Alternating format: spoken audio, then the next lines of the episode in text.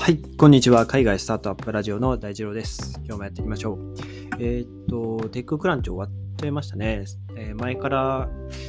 告知されてましたけど、3月31で更新がストップということで、16年間ぐらいですかね、スタートアップの情報を更新、更新し続けてきたというところで、お疲れ様でしたと いうところでですね、いろんな情報を、まあ、テッククランチ以外からちょっと、えー取ってきて、えー配信していければなと思います。で、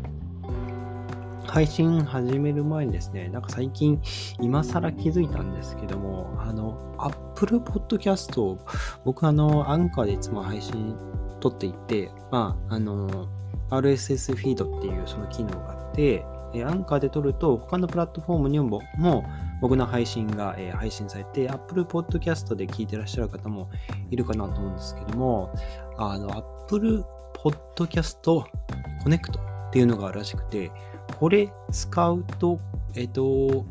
まあ自分の番組が、えー Apple Podcast で配信できるようになるみたいなんですけど、収益化が簡単にできるみたいですね。なんか、サブスクリプションっていうのを、まあ、申請すると、えーまあ、いわゆる、まあ、配信者側、僕が、そのサブスクプランっていうのを2400円ぐらいかな、年会費払えば、自分のそのサブスク、えー要は、プレミアムリスナーさんがついて、えー月額1000円で僕の、えー番組をサブスクするとか、なんかそういう設定ができるみたいですね。全然知らなかったですね。なんか早くこれ知ってればよかったなと思っていて、アンカーはもうやるやる詐欺まではいかないですけど、かなり前から、えーアメリカ以外でも、えーこのサブスク、えっ、と、の収益化をできるようにしますよって言ってるんですけどね、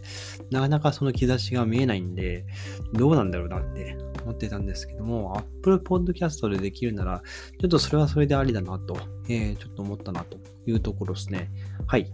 えー前置きはこんなところにして、えーまあ、テッククランチから最後取ってきた、えー記事なんですが、まあ僕えっと、僕が気になったところで、えー AI が管理するロボット巣箱に住むミツバチたちという、まあ、テーマで話していこうと思います。はい。えーまあ、ミツバチが、まあ、毎年というか、こう、年々こう減少してるっていうのは、まあ、なんとなく想像に難くないかなと思うんですけど、まあ、いわゆる、その、生息地の破壊とか殺虫剤とか、まあ、割ともう人為的な原因で、えー専門家の間ではまあ指摘されている、まあ、そういった問題があって、ツバチの数が減ってると、えー生息地が減っているというところで、えっと、イスラエルの BWISE っていうスタートアップが2018年創業していて、えっと、ロボット巣箱ですね。えーミツバチが住める巣箱を、まあ、あの、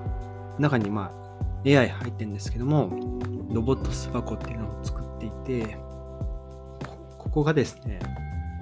えーっと、太陽光の発電装置を、まあ、備えていて、蜂の巣を監視しながらですね、気温の制御とか、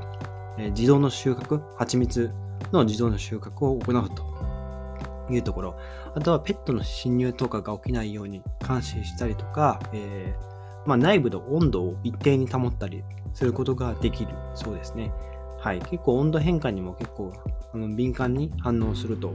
でまあ、ストレス感じたり体調悪くなったりすると、ミツバチが死んじゃうということがあるらしいので、まあ、ここはですね、AI で管理していこうというところです。はい。で、えーこの BWISE の製品がですね、月額400ドル、4万9000円で、えーまあ、サブスクできると。でかつ、初期配送と設定料で2000ドル、約20万、24万円ですね。これを払うことで、養蜂家に、提供していると。まあ、本当に、ね、普通の木箱の 巣箱からこのロボット巣箱に、えサブスクできるということで、まあ、ミツバチの寿命が単純に伸びますよね。はい。なので、生存確率も伸びるし、毎年毎年、えーミツバチを、えー数を減らすことなく、えー蜂蜜を、まあ、作ることができるというところですね。はい。で、あとはですね、えーまあ、その、ロボット巣箱のあのメンテナンスとかも、えーこのサブスクに含まれるそうなんですけども、えーとまあ、収穫量の向上とか、まあ、メンテナンスするためにそのいわゆる技術をあのアップデートするために収穫量の向上だったりこの、まあ、周囲の農作物のこうミツバチのあの花粉の受粉ですね。っていうのを、えー、うまくその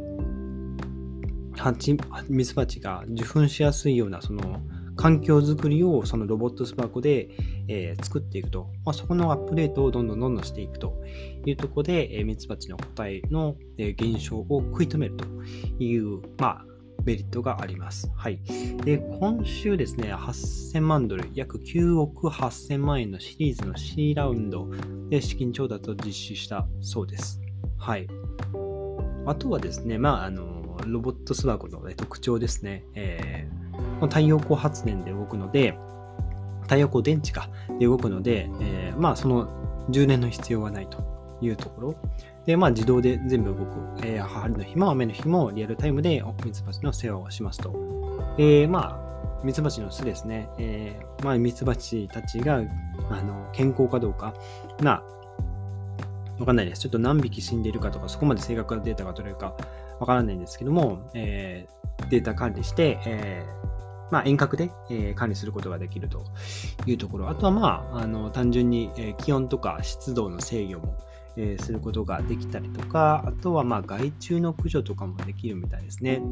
はい。で、巣箱の中、まあ、害虫がいないか常に監視して、えーリアルタイムでノンケミカル処理を施しますと、えー、ホームページ書いてありますね。化学薬品は使用しませんよというところですね。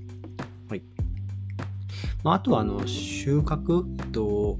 蜂蜜の容器が100ガロンに、えー、達すると、まあ、それをあけあの取りに来てくださいねって、こう、あの、ユーザー、養蜂家の方に通知が行くようになってるんですね。100ガロン。378リットルですね。はい、結構多いですね。大量な蜂蜜貯められるみたいですね。はい。で、まあ、これを行うことで、えー、あの巣箱をその清潔に保つ、清潔にかつあの効率的に使うことができると。で、あとは、えー、リアルタイムの問題検知ですね。えー、巣箱の異常ですね。ここも検知することができて、えー、まあ、ユーザー、ユーザーに、養蜂家に、えー、スパコは危険ですよとか、こう、なんか猫が入ったとか、なんかそういう、ね、害害虫が入ったとか、はい、そういったことをアラートしてくれるというところになりますね。はい。うん、ミツバチの、うん、養蜂家の方って、まあ結構ね、ミツバチの飼育が難しい難しいっていうのは、えー、なんとなく聞いたことあるんですけども、そうですね。なんかその、ミツバチが、確かアインシュタインが言ってましたがね、ミツバチがいなくなると、えー、まあ、地球上のその、食べ物がどんどん減っていきますよっていうのを、えー、なんかことわざ的に、確かアインシュタインが言ってたような気がするんですけど、結構ミツバチの存在って私たち僕らの、えー、生活の結構根底というか、あの、どうしたの力持ち的なところで支えていると。はい。